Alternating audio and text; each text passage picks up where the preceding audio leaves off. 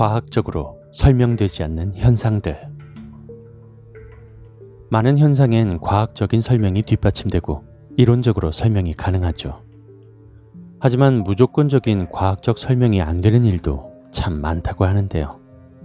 과연 어떤 것들이 있을까요? 그 첫 번째로 옆 사람이 하품을 하면 덩달아 함께 하품을 하는 이유입니다. 여러분도 한 번씩 경험해 보셨을 겁니다. 내가 하품을 하고 있는데 옆 사람이 함께 하품을 한다든지 아니면 가족이나 친구가 하품을 하고 있을 때 내가 하품을 한다든지 하는 것들이죠. 하품은 기본적으로 반사 행동이며 산소 부족에 대한 뇌 반응이라고 여겨지고 있는데요. 산소 부족보다는 뇌의 온도를 살짝 내려서 정신 차리기 위해서 한다고 알려져 있습니다.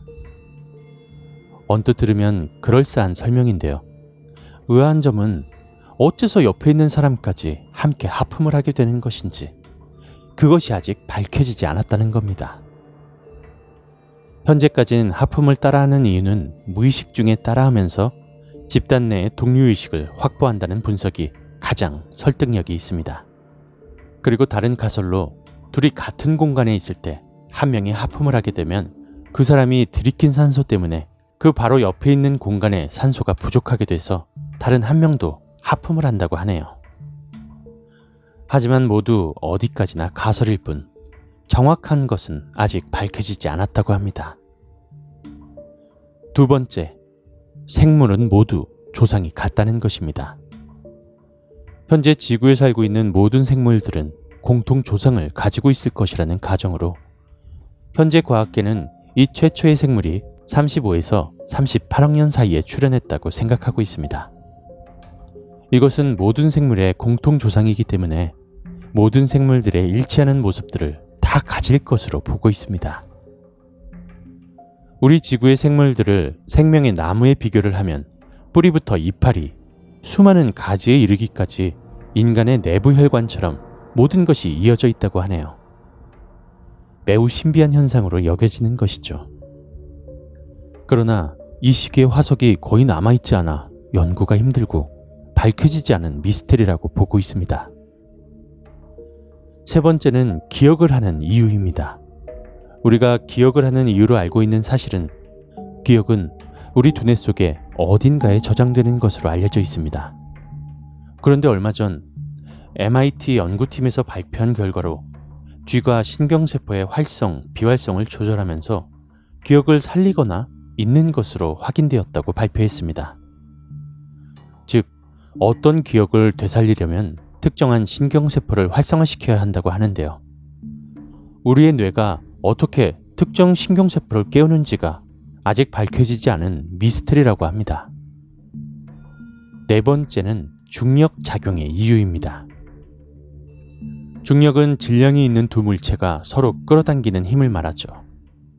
정확히 말하면 에너지와 운동량이 있는 두 물체가 서로 끌어당기는 힘을 말합니다. 이 힘은 두 물체의 질량의 곱에 비례하며 거리의 제곱에 반비례합니다. 자연계에서는 4개의 기본적인 힘이 있습니다. 바로 중력과 전자기력, 약한 핵력, 강한 핵력이 있습니다. 이 중 중력이 가장 약하며 과학자들은 아직 중력이 만들어지는 이유를 밝히지 못했다고 하네요. 다섯 번째로 인간은 페로몬을 느낄 수 있을까? 이것입니다. 페로몬은 동물 개체 사이에서 신호 전달을 위해서 사용되는 극소량의 화학 물질을 말합니다. 많은 동물들이 이 페로몬을 통해서 커뮤니케이션을 한다고 과학계는 밝히고 있는데요. 하지만 인간의 경우 페로몬으로 성적인 알 수 없는 끌림을 느낄 수는 있지만 동물처럼 페로몬으로 인한 상호 커뮤니케이션을 하는 것인지 이것은 아직 밝혀지지 않았습니다. 가장 단적인 예를 들면 인간은 누구나 공포를 냄새로 알 수 없다는 것이죠. 인간의 경우 페로몬을 감지하는 기관이 코에 있으나 신경교와는 연결되어 있지 않다고 합니다. 그래서 신호 전달이 되지 않는 것이죠. 여섯 번째로 인체 자연 발화가 일어나는 이유이죠. 인체의 자연 발화가 처음 보고된 것은 17세기였습니다. 그리고 현재까지 보고된 자료는 120여 건이 기록되어 있는데요. 믿기진 않지만 사람이 스스로 불타버린다는 이 인체 자연 발화는 사람들 사이에선 이 자체가 존재하는 것이 믿어지지 않는 사실이죠. 또 자연 발화의 특징은 자신의 몸만 타버릴 뿐 주변은 타지 않는다는 신기한 현상입니다. 현재까지 과학으로 규명되진 않았지만 제가 방송으로 소개해드린 적이 있었던 것처럼 흡연과 같은 내부 조건이 갖춰지면 인체에 불이 붙어서 타버린다는 가설이 있고요. 몸 안에 축적된 가스로 인해서 자연 발화 현상이 일어난다고도 합니다. 몇몇 사건들은 그 과학적인 원인이 밝혀진 것들이 많은데요. 하지만 아직까지도 제대로 된 규명을 할 수 없는 것이 사람을 대상으로 해야 되기 때문에 실험을 해볼 수 없어 여전히 미스테리로 남아있죠.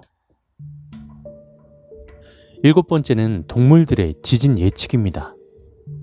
동물들이 평소와 다른 행동을 보이며 사람들을 의아하게 만드는 경우가 있습니다.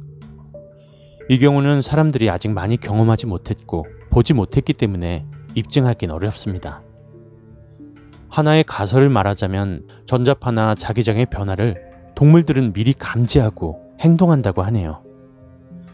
하지만 이 역시도 어디까지나 가설이기 때문에 아직까지 확실한 증명이 되진 않았다고 합니다. 여덟 번째로 지구에 존재하는 모든 생물들의 존재입니다. 지구상의 생물을 많은 학자들이 200년 이상 분류를 했는데요. 아직까지도 끝이 보이지 않는다고 합니다. 최근에 10년 동안 발견된 것만 해도 1만 6천여 종 이상이 발견되고 보고되었는데요. 그 수는 계속해서 늘고 있다고 합니다. 지금까지 보고된 종은 총 120만 종이 넘고 발견되지 않는 대부분의 종은 바닷속 그리고 깊은 심해에 있다고 추측되고 있습니다. 학자들의 이야기에 따르면 80% 이상이 바다에 있고 아직 발견되지 않는 종만 1,500만 종 이상이 될 거라고 말하고 있네요. 당연한 것 같지만 정확한 이론으로 설명되지 않는 일들이 참 많은데요. 세상엔 많은 미스테리들이 숨어 있고 발견되는 것 같습니다. 앞으로도 얼마나 많은 미스테리들이 더욱 추가로 발견될지 기대가 되네요.